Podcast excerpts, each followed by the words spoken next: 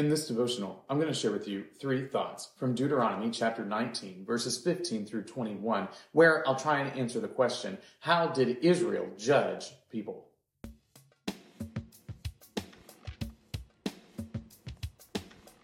Deuteronomy chapter 19, verses 15 through 21 says, A single witness shall not suffice against a person for any crime or for any wrong in connection with any offense that he has committed. Only on the evidence of two witnesses or of three witnesses shall a charge be established. If a malicious witness arises to accuse a person of wrongdoing, then both parties to the dispute shall appear before the Lord, before the priests and the judges who are in office in those days. The judges shall inquire diligently.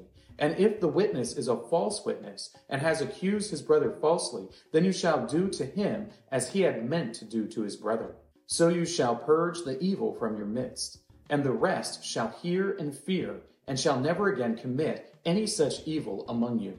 Your eye shall not pity, it shall be life for life, eye for eye, tooth for tooth, hand for hand, foot for foot.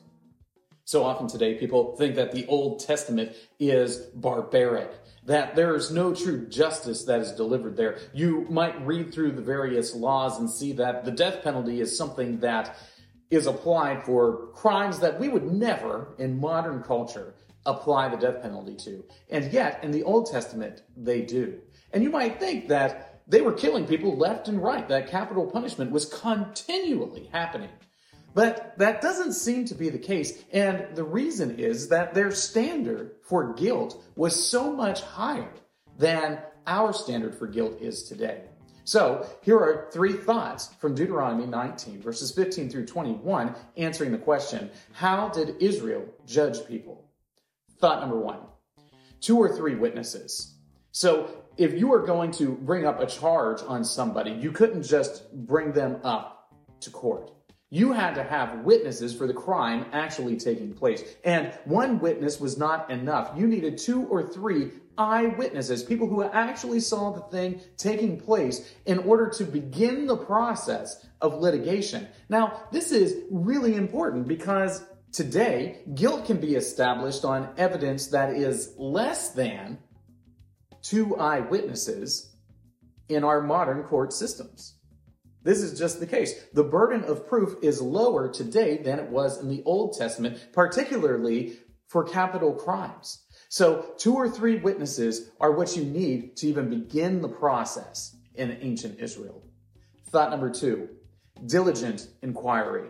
When there's an occurrence where a witness seems hostile, or it seems like there might be something to gain by the witness getting this person charged on some sort of crime, when that happens, diligent inquiry is to be made. That means that the judges that are in place, they see their duty as something profoundly significant.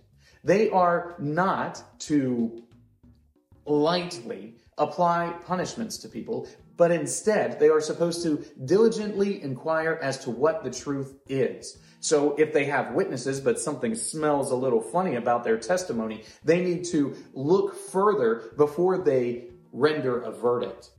Thought number three stiff punishment. The punishment that comes on the guilty party in the Old Testament, they are stiff.